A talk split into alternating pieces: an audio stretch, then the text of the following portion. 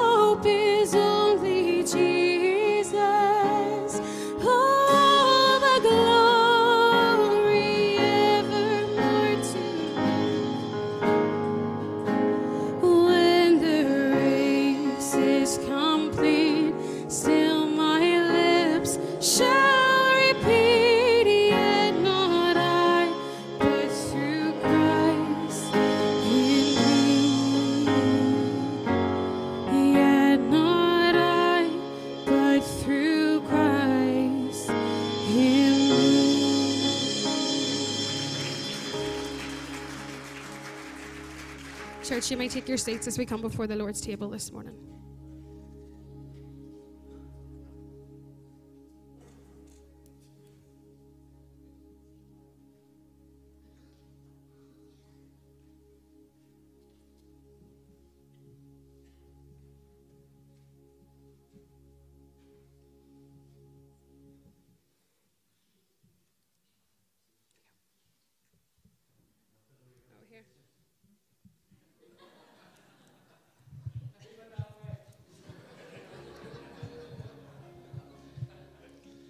Good to be in the Lord's house this morning to remember the Lord's death.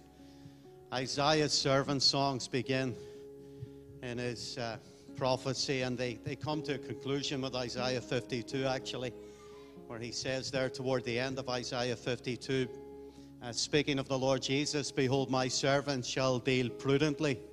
He shall be extolled, he shall be exalted, he shall be very high. They take three Hebrew phrases to say the same thing. He will be exalted, he will be extolled, he will be very high. And then the prophet says, As many as saw him were astonished at him because he was marred more than any man. And in fact, he didn't appear any longer to look like a man. And then the prophet ends chapter 52 and says, So shall he sprinkle many nations. The kings shall shut their mouths at him. For that which they had not heard, they shall hear, and that which they had not seen, they shall see. And then, of course, begins the beautiful Isaiah 53 Who has believed our report? And to whom is the arm of the Lord revealed? For he shall grow up before him as a tender plant, as a root out of dry ground. He has no form nor comeliness. And when we shall see him, there is no beauty that we should desire him. He is despised and rejected of men, a man of sorrows and acquainted with grief, and we hid, as it were, our faces from him. Yet we did esteem him stricken, smitten by God, and afflicted. In that they were right. They saw this servant of Jehovah marred more than any other man, and they looked at him, and their only conclusion was here is someone who is being afflicted, stricken, smitten by God and they were right. Here is someone who, as he walked the Via Dolorosa, carrying his cross, the way of suffering, he appeared to be stricken, smitten by God, and afflicted. And the prophet continues He was wounded for our transgressions, he was crushed or bruised for our iniquities. The chastisement that brought us peace was laid upon him, and with his stripes or his wounds, we are healed. All we like sheep had gone astray. We had turned everyone to his own way. But Yahweh has laid on him the iniquity of us all. He was oppressed and he was afflicted, yet he opened not his mouth. He is led like a lamb to the slaughter, and like a sheep brought before her shearers remains dumb, so he opened not his mouth. Is it not incredible, brothers and sisters, that during the Lord's two trials, both the religious trial and the Roman trial, not once did he open his mouth to protest his innocence. Not once did he complain about the lack of due process of law. Like a lamb led to the slaughter, and like a sheep before its shearers is dumb, he did not open his mouth. Why not?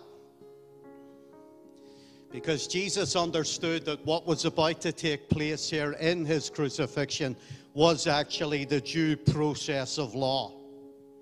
Not religious law at the hands of the scribes and the Pharisees, nor Roman law at the hands of Pontius Pilate, but God's law.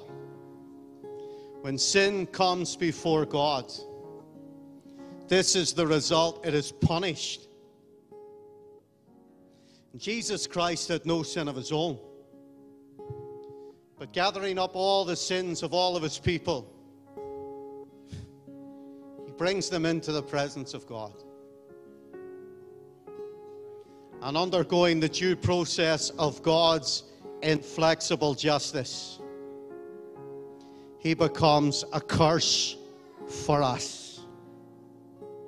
He was accused of two things. At the religious trial, he was accused of blasphemy. At the Roman trial, he was accused of treason. And in keeping his mouth shut, he was essentially pleading guilty on both charges because those were God's charges against us. We blasphemed his name when he was worthy of all of our praise, all of our worship, all of our honor. We blasphemed his name. When he is worthy of being the adoration and the devotion and the treasure of our hearts, we put ourselves at the center of the universe and think this is all for us. Popular atheism, you know, by Sam Harris and Ricky Gervais says, you know, this puny wee planet in the midst of this vast, expanding universe for man, come off it. It's not for us. The heavens declare the glory of God, and the earth shows his handiwork. This is all about God. And when we should have worshiped Him, served Him, sovereign Lord and God, we placed ourselves at the center of that universe. And Jesus Christ pled guilty on our behalf. So that you and I can be declared righteous before God's throne. As the Reformer said, I have been given an alien righteousness. Do you understand the word alien? Something not from here, it's not off this earth. I have been given a righteousness that is not of this earth. It is literally out of this world. Accomplished for me by the doing and the dying of Jesus Christ. And it is that, brothers and sisters, that we pause again to remember our beautiful Savior. Maybe before we come around the Lord's table, some brother, some sister, you would like to lead us in a word of thanks. Now's your opportunity. Let's just, some brother, some sister, just lead us in a word of thanks and we'll come around the Lord's table together. Amen. Bless your name. Bless your name, Lord. Praise the Lord.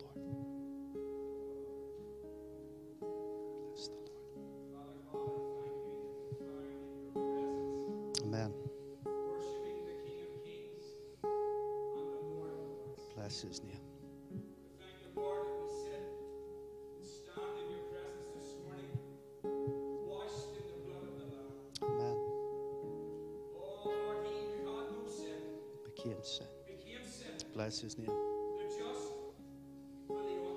That he might bring us to God. Bless his name.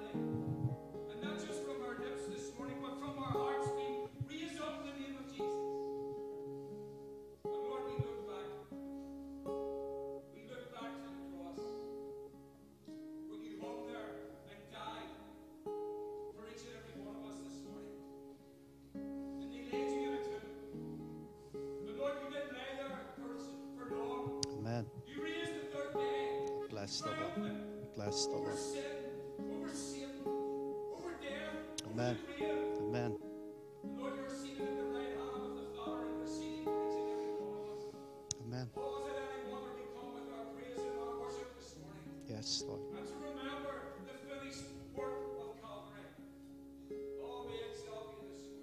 Amen. Accept our thanks. Amen. Amen. Bless the Lord. Our situation was so dire that it required the death of God's Son. You know, people sometimes say Jesus died on the cross to show how much he loved us. It's more than that, brothers and sisters. What would you think if I went and jumped off the roof of the Grand Central Hotel to show my wife how much I loved her? You'd say, well, fair enough, but I don't get the connection. But if they were all drowning on the sea and in, in trying to rescue them, I died and rescued them, you would say, Well, I understand that. This was a rescue. Never forget that. We were being rescued. This was a rescue. Love of God is greater far than tongue or pen can ever tell. We're about to sing it, how deep the Father's love for us, how vast beyond all measure. And my prayer for you as we come around the Lord's table is Paul's prayer for the church at Ephesus, that you might know the height, the length, the breadth, and the depth, and to apprehend the love of God that surpasses knowledge. You can't comprehend it. To comprehend something means you encircle it within the circumference of your knowledge. You'll never do that with the love of God. To apprehend means you get a wee handle on it. I trust this morning that we apprehend the length, the depth, the height, the breadth, the love of God passes knowledge. The Lord Jesus, on the same night in which he was betrayed, took bread. And when he had given thanks, he broke it and said, Take, eat, this is my body, which is broken for you. Let's take this little wafer, and in so doing, in this simple act of remembrance, pause again to remember the Lord Jesus Christ. Father, we thank you for our Savior, the one who was the bread of heaven, the one who came down to give his life for the world. Bless this congregation in this simple act of remembrance, we pray. In the lovely name of Jesus Christ, our risen Savior. Amen.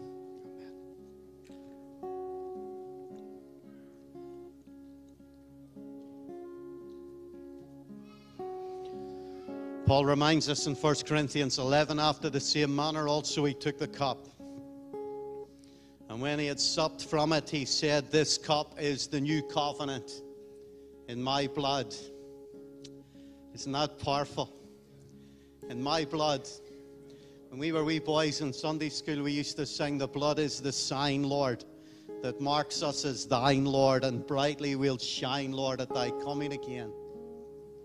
The promise from the Old Testament was, When I see the blood, what was it? I will pass over you. And it's still the same. This blood is the new covenant shed for many for remission of sins. And then Paul reminds us for as often. Whether every week, every month, every quarter, every year, for as often as you eat this bread and drink this cup, you do show the Lord's death till he comes.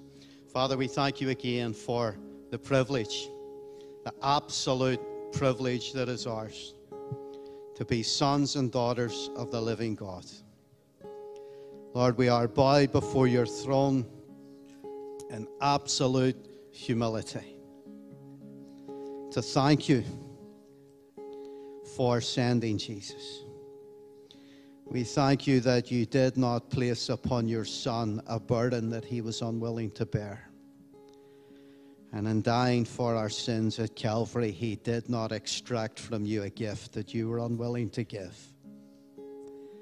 Lord, even as we read this morning in the garden, he prayed, This is life eternal, that they may know you, the only true God, and Jesus Christ, whom you have sent.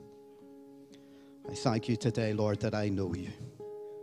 There are so many things that I do not know, but I know you, and I love you, and I worship you. Lord, bless my brothers and sisters again as we remember you. Amen. Let's take of this juice together.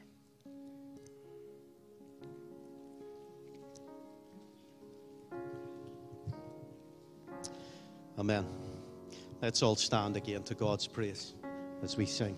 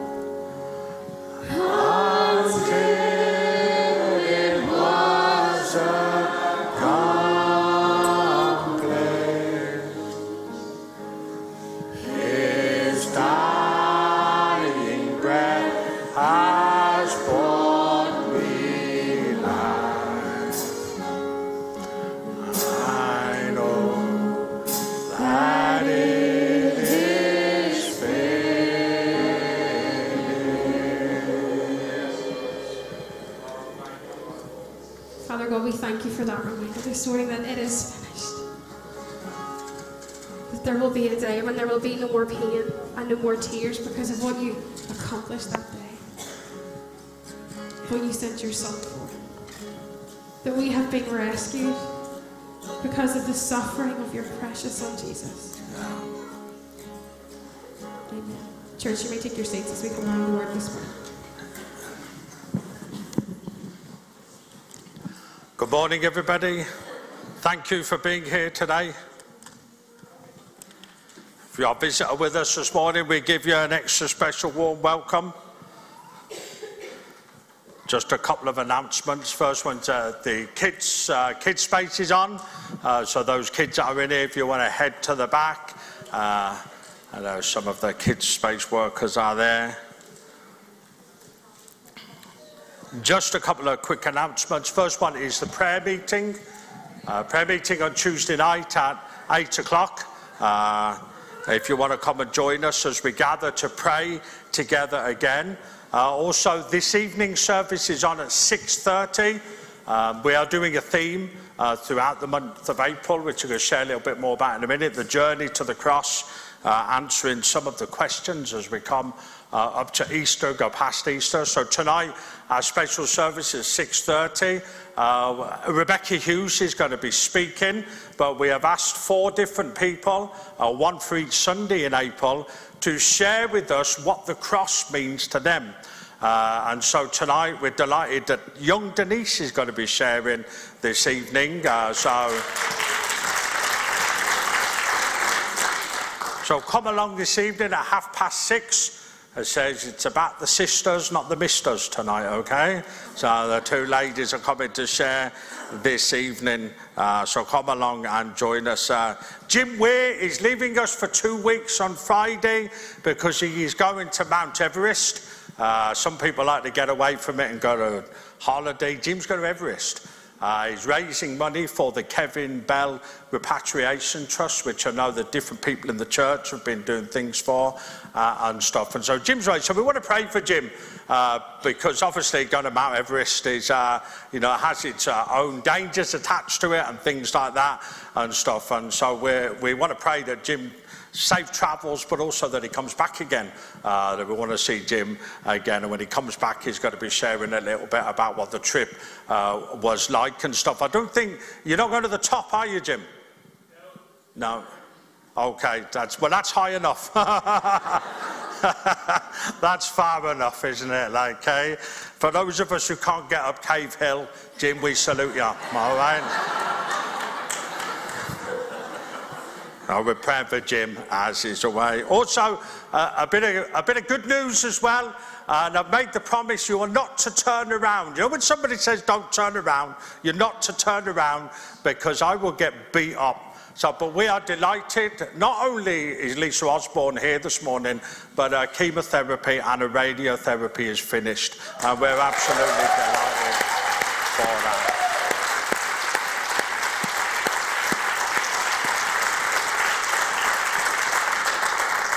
And an answer to prayer. There are many answers to prayer. Uh, and it was lovely as we come around the table and we heard what was said today, how interested God is to say many times in every aspect of our lives, whatever we're going through as people, whatever is happening to us, God is leading us and guiding us and helping us. Let's just pray before we come to the word. Father, we thank you th- this morning as we come, Father to look at this special theme. For we realize in a, in a few weeks we mark, we celebrate, we reflect, we remember, Father, just the journey that, that your Son made to the cross. And Father, it's something that we do remember not just daily but weekly. And but Father, we just give a special focus at the moment as part of what we do in church. For Father, it's so central to what we believe so central to the way that we live. And we're so thankful that had you not sent your son for each and every one of us, we would not be here today doing this, worshipping you, thanking you for the change that you've made in each and every one of our lives. Father, from the desperate, wretched situations that, Father, some of us came from, Lord, we're so thankful. Father, you sent your son because he was not just a hope, he was our only hope. And we're so thankful for that today. Father, we thank you for answered prayer, Father God. We thank you, Father God, uh, for the good news with Lisa, and we continue to pray, Lord. Father God, you will continue to restore her to full health. We pray for Jim as he, he's away for two weeks, Father. We just pray, Father God, that you will protect him and look after him, Father God. Thank you for his heart, for doing the, this for the, the great cause, Father God, so close to Him. We thank you, Father, for those who have given up not just time but money as well, Father God. So, Father, we come to you as we come around your word. We pray you'll bless your word today. In Jesus' name, Amen. Throughout the month of April, we're having a theme uh, the journey to the cross.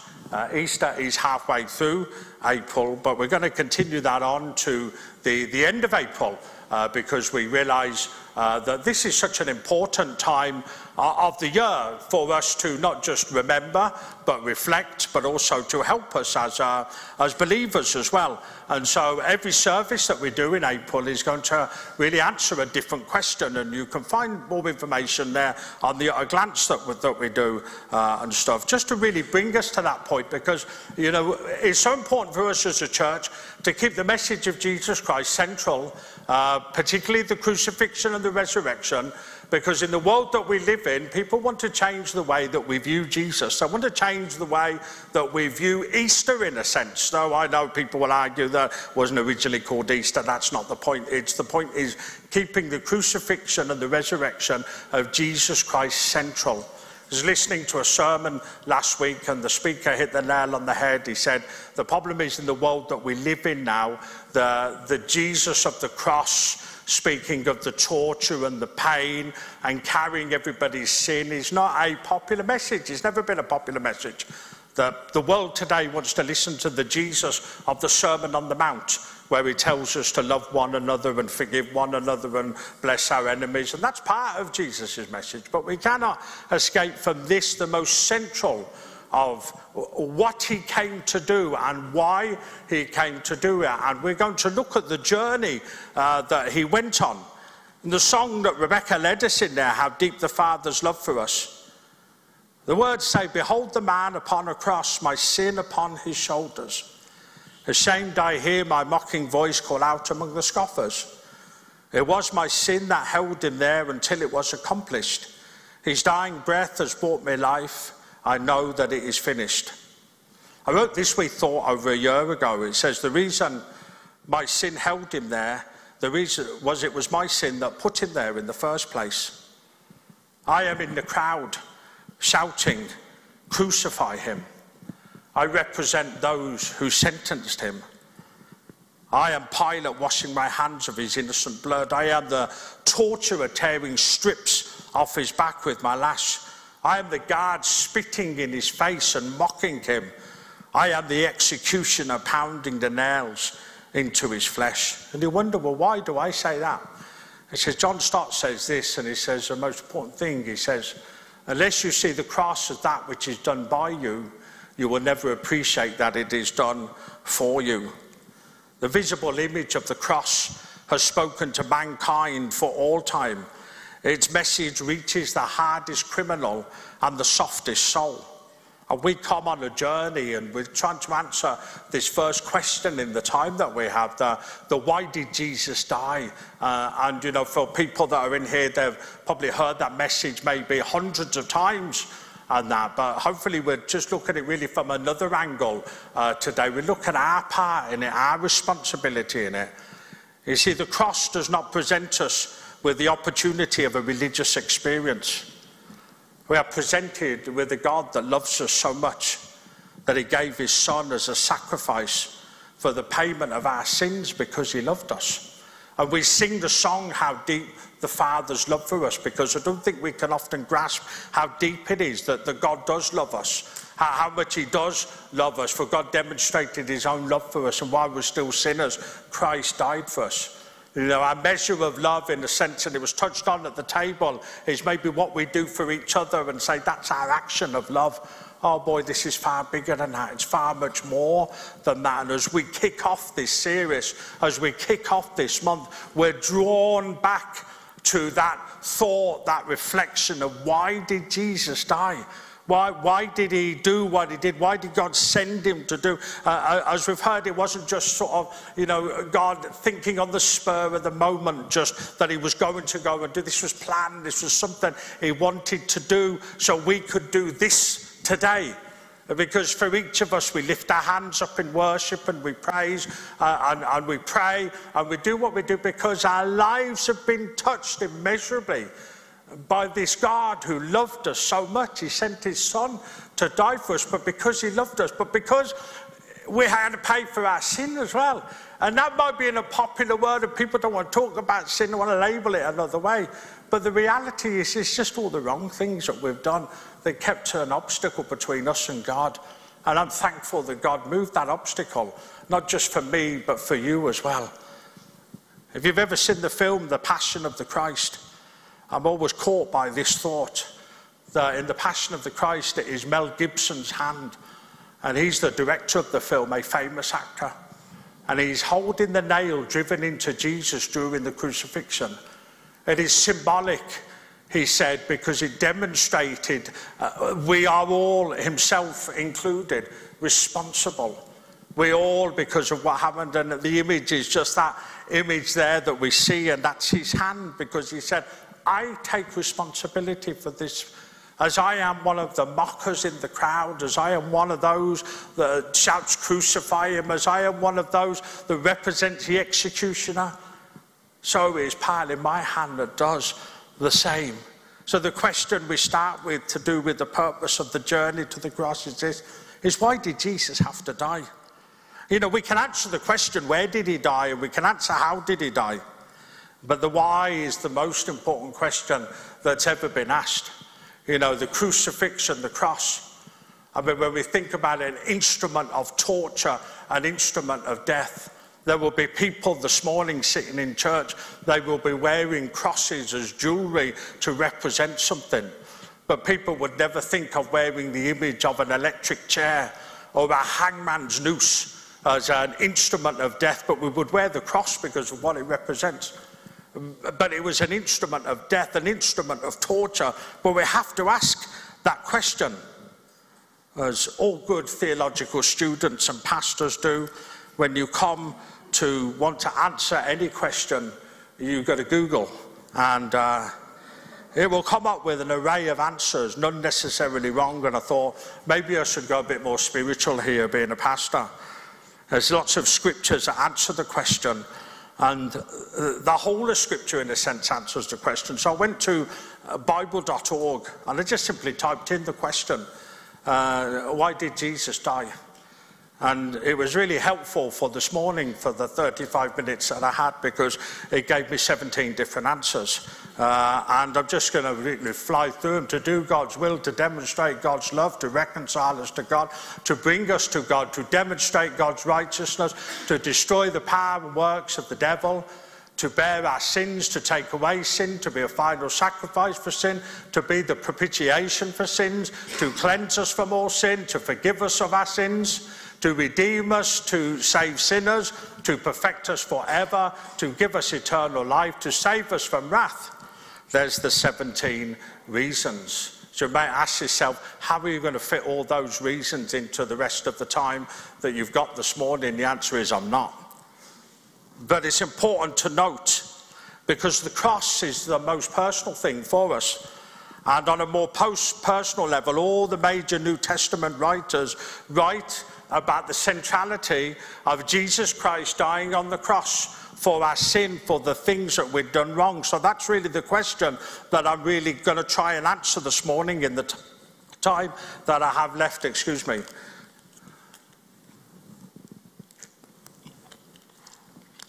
Because they keep it central to their message. Peter writes in 1 Peter 3, verse 18, he says, For Christ also suffered once for sins, the righteous for the unrighteous, to bring you to God. He was put to death in the body, but made alive in the spirit. John writes in Revelation, To him who loves us and has freed us from our sins by his blood. And finally, Paul writes this. He says in 1 Corinthians 15, verse 3, he says, For what I received, I passed on to you as of first importance, that Christ died for our sins according to the scriptures, that he was buried, that he was raised on the third day, according to the scriptures. Paul writes that phrase there, which I think is very important for us at the beginning of what we're going to say over this month, because he uses two words. He simply says first importance. He says it's the most important. It's actually above all else. It's the center of the gospel. It's the good news. It's the message. It's that which is first importance. And we must hold on to that and keep that there. Because when Paul writes that, it's like he's saying to us, saying to the reader, said, This is the most important thing. Christ died for our sins according to Scripture. He was buried, he was raised on the third day, and twice says, according to the Scriptures. Well, why is the problem? What is the obstacle if we're coming and we're beginning this journey? Because Jesus in Luke chapter 9, it says, He sets His face he sets himself resolutely to go to Jerusalem. And Jesus in Luke chapter 9 is suddenly becoming popular. He's healing people. He can do loads of miracles. He's saying the right things to people. He's coming with the good news. And at some point in that story, he sets out and he sees Jerusalem in the distance. And suddenly he realizes, or he knows within himself, this is the journey that he has to take. This is why he has come to earth. So he sets his face resolutely to go to Jerusalem. Why? because it was of first importance. It was the most important thing. It's why he had come to do what he'd done. So Jesus could have carried on teaching, he could have carried on healing, he could have carried on doing all the stuff that made him popular with people. But his most important reason for coming was becoming the saviour of mankind. But it's a journey that we must start at the beginning. And we know in the beginning in Genesis 2, he says, God commanded the man, he says, Listen, you're free to eat from any fruit of any tree in the garden except that one. The tree of knowledge of good and evil, for when you eat of it, you'll certainly die. Now, people will ask certain questions here and say, they'll miss the point of it and say, how does that mean that God created evil? Did God put this as an opportunity knowing that they would fail? And listen, the most important thing about the beginning is this the presence of the tree is the presence of choice or free will.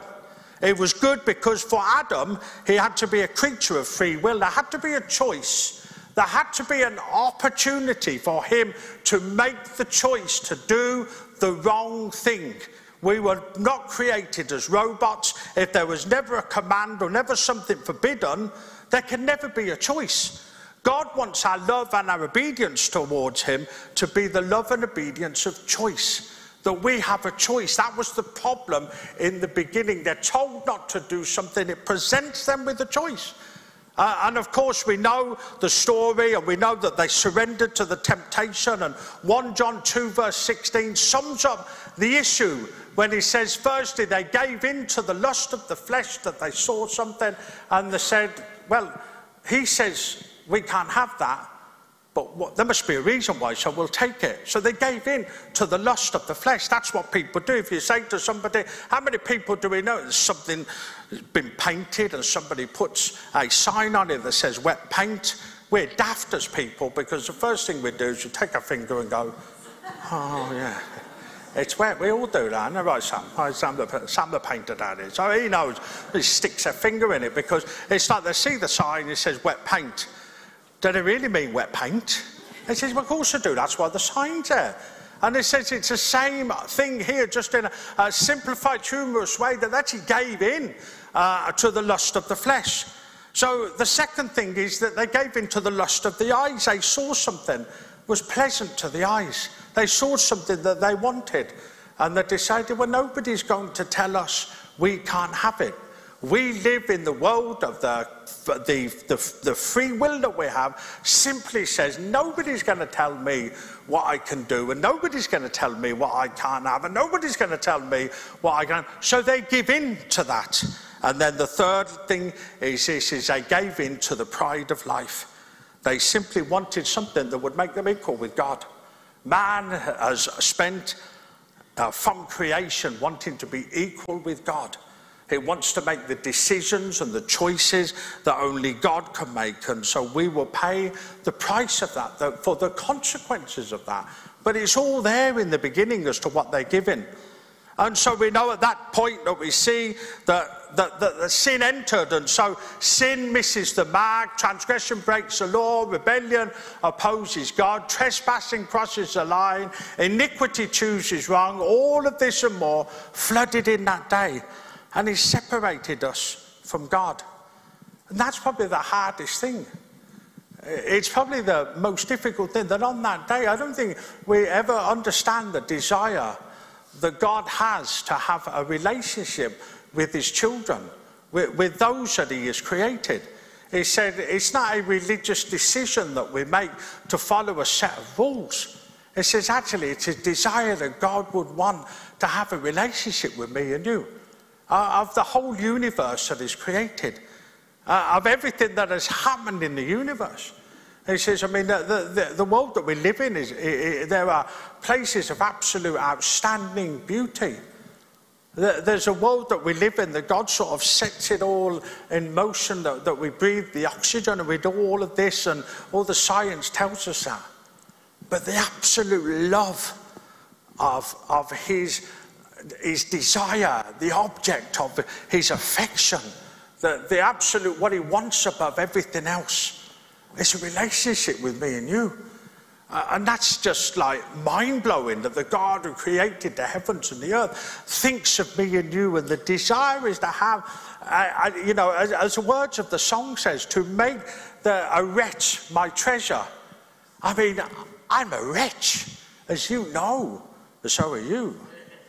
And yet he desires to make us wretches, sinners, people who have the wrong thoughts, the wrong actions, the wrong desires, things that we're ashamed of, things that we're guilty of, things we would never want people to know about. We become his treasure. That's, that's incredible. We become the object of his affection. We become his children, sons and daughters of his. He says that, that's what we've become. Uh, and so God had a plan because he wanted to do that. And that plan involved the sin of the world being dealt with by the Savior of the world. Romans 5, verse 12, uh, tells us this it says, Therefore, just as sin entered the world through one man, and death through sin, and in this way death came to all people because all sinned. He goes on six verses later to say, Consequently, just as one trespass resulted in condemnation for people, so also one righteous act resulted in justification and life for all people. John 1 29. It's where it gets so personal now, isn't it? John is there, and it tells us this. It says, The next day, John saw Jesus coming towards him. And he says, Behold, the Lamb of God who takes away the sin of the world. If we use the word behold in the Bible, it's to make an announcement. Behold. And then John tells us why. Here is the Lamb of God who takes away the sin of the world. Right from the beginning of Jesus' ministry, uh, he's greeted with these words, declaring his destiny that sacrifice that is going to make that death on the cross for the sin of mankind. You know what's important here is this is Jesus didn't John didn't present Jesus as a great moral example or a great teacher of holiness or love. He proclaimed Jesus as a sacrifice. It wasn't this, and this is a danger sometimes. It wasn't behold the great example, the one who is coming to tell us how to live and show us how to live. It wasn't, behold the great teacher, that he will say words that will astound us and words that we will be able to model certain things on. He doesn't say, behold the kind man, because he was a kind man. Because those outcasts of society that nobody else is interested in, Jesus showed kindness to them. He says it was this, and this was, behold, the Lamb of God who takes away the sin of the world to take away that. Why is that important? Because that is the obstacle that was keeping us from God. That was the thing, that was the wall, that was the thing that was keeping us from God. And so all the other things are important, but they're not essential. The fourth one is essential. It was Him who was going to take away the sin of the world. You see, the original word here means that He bears it and He takes away. He, he, carries it, and he doesn't say the sins of the world, he says the sin of the world in one action, almost as he scoops up just this huge, and I mean huge black bag of rubbish that is barely able to be lifted, and it contains everything everything that's ever been done wrong, everything that is being done wrong, and everything that will do wrong. It's in this bag, and he carries it, and he bears it to the cross. But it's not just that bit that is important, it's the reason why he did it because he loves us. And it's the most astounding of reasons to try and grasp how do I understand the love of God? He says, Well, there's one picture of taking everything. And I mean, there are some things we have done, each and every one of us, that we'll never want people to know about, that we're embarrassed, ashamed about those things as well Those things that we think God can't forgive those, He does. Because He sent them to, with Christ on the cross. That big, dirty black bag of, uh, represents all the sin of the world. Bore it and carried it on the cross. And so we see that the sacrifice of the Lamb of God has all the capacity to forgive every sin and cleanse every sinner. That's why it's not a message that was preached, it's a message that is preached because the effect of it is still real today. It still changes people's lives today. Those who have been burdened by addiction and all the other stuff and that feel as though their lives are messed up, the message of the cross is still as appropriate as ever. The message that Jesus Christ bore your sin and took your sin and carried away on the cross because he loves you is why he died. And you see, it was in Christ that God's love and justice met. God hated sin. He demanded judgment and punishment for sin. The penalty had to be paid, and Christ paid for it. Just a few things to finish with because it's a qualification that, well, why was it Christ? Why was it Him? Why was it the right time for it to happen?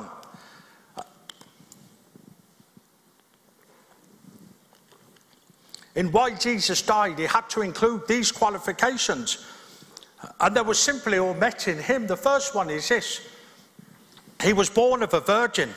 People don't want to talk about the virgin birth. They, they want to relegate Jesus, as I say, to the Sermon on the Mount type figure that doesn't create any faith. Listen, you have to believe in the virgin birth. If you don't believe in the virgin birth, nothing else makes sense. We believe in the virgin birth because it was an act of faith, it was an act of God.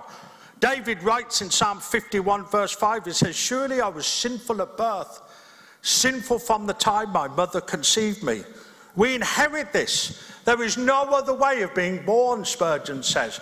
For if he had been of a sinful father, how should he have possessed a sinless nature? He's born of a woman that he might be human, but not by man that he might not be sinful. I know that's a full sermon in itself, but we believe it because it's true. We believe it because it's biblical. We believe it because it happened. And so he met that qualification. The second one is this he was born of a redeemer, he was a redeemer, and then he purchased us from slavery. You know, I love the thought, and when you read Matthew 1 and Luke 3, you see the genealogies, and I've said this before, but it always fascinates me. You see the genealogies there, and you wonder why is it important to know who he came from and who he came from, who he came from. And if you look at Matthew as he reads uh, it through right back to Abraham, but in Luke it goes right back to Adam. And it has to do with being a redeemer, or what was called in the Old Testament a kinsman redeemer that if a relative got into trouble, a, a, a, male relative was the one that could rescue them, would, could pay them out of slavery, could redeem them, could rescue them from trouble. But it had to be a male relative. Now, it's written in Matthew because it goes all the way back to Abraham. So it says to all the Jews, all those uh, that are related to, hey, he's a true Jew. He is related to all of you. He can be the redeemer of all of you. But Luke takes it a step further in a sense because he relates it all the way back to Adam. Because if he goes back to Adam, it's showing everybody simply this he can be your redeemer because he's related in a sense to the whole of mankind, because that's where everybody came from in the beginning, from Adam and Eve. And so Jesus met that qualification of being the Redeemer of mankind. Why? Because he was related. So next time you look at a genealogy of that and think, oh, that's just boring, there's a reason for it being in there. It's to show that Jesus was a Redeemer. He was the perfect sacrifice. He was, there was no other. He was sinless. So he could be the perfect sacrifice. He was the substitute. He, he took our place because there was nothing that we could do. He was a reconciler in that he brought us back to God. And finally, he was the propitiation. And simply that means he satisfied the demands. Every demand that was there, Jesus Christ met. I've said this before the fulfiller, Jesus Christ is the fulfiller and the fulfillment of all God's promises. There was nothing accidental in what God had planned to do. There was nothing by chance that God had planned to do. This was all planned for just at the right time. Romans 5, verse 6 tells us. This is why God sent Jesus. John Stott said this, and with this I finish. He says, It is not the uniqueness of Christianity as a system that we defend, but the uniqueness of Christ. So, because in no other person but Jesus of Nazareth did God first become human in his birth, then bear our sins in his death, then conquer death in his resurrection, then enter his people by his Spirit, he is uniquely able to save sinners. Nobody else has his qualifications. We asked the question this morning. He says, Why did Jesus die? We've given some of the reasons here in the short time that I've had just to simply say, These are the reasons, these are the qualifications, this is why he did it. And we sung the song before we, we, we came to the word today, How Deep the Father's Love for Us. And in that line, it really sums it all up, doesn't it? The depth of his love for us was that that sent his son, Jesus Christ, to die for us, to pay for the sins of us, for all those things that kept an obstacle between us and God. We wonder how deep his love is. It's simply immeasurable. It's immeasurable. There's no way we can measure the depth of love that He has for you and for me this morning. You may think you have drifted too far from God. You may think God is not interested in you. You may think you have hit rock bottom, and rock bottom is where God is. He says, but the truth of it is this morning for each and every one of us, it's the depth of the love that He has for us because we were as guilty as those who stood there that day and mocked and swore and passed judgment and sentence by our very lives. And we see the cross as something that is done by us. And in seeing that, we see more importantly the cross as something that is done for us, for you and for me. He sent his son because he loved us. Let us pray.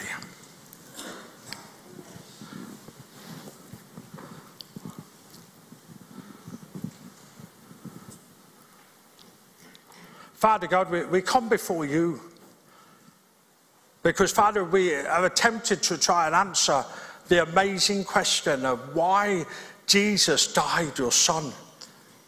Father, not accidental, not by chance, not, not as a plan B, but Father, it was always, Father, your, your choice, your destiny for him. As we heard this morning, the words that were written, in the Old Testament that spoke of what he was going to do wounded and punished to carry our iniquities. Father, as we come to the end of the service, our response can only be, Father, two things that if we don't know your Son as our personal Saviour, Father, we can, we can do that this morning. We can simply say, because of what you have done, I give my life over to you. But Father, if we've given our lives to you, we can just come and only worship. But how do we measure the depth of the love that you have for us? What is the picture that we see in our mind other than your loving Son on the cross, taking all our sin, our wrongdoing, our iniquities, our trespass, whatever word we want to use? How do we see another image than that? We come and worship, but we come to say thank you as well. For Father, there is nothing that we could have done, for it is you that did everything to open up the way, Father, for us to worship you, to have relationship with you. And for that, Father, we say thank you today. In Jesus' name. Amen. Church, let's stand as we sing.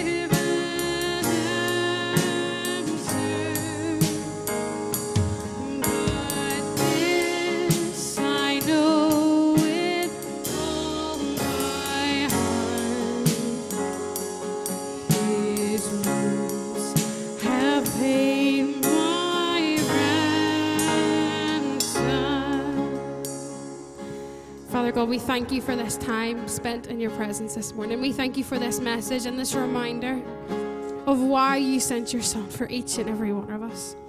We thank you this morning that He is our Redeemer, that He is our rescuer, that He is our Savior, He is our Lord, that He is the King of Kings this morning, the Prince of Peace this morning. God, I pray you would take us to our homes in safety and bring us back again this evening. In the name of your precious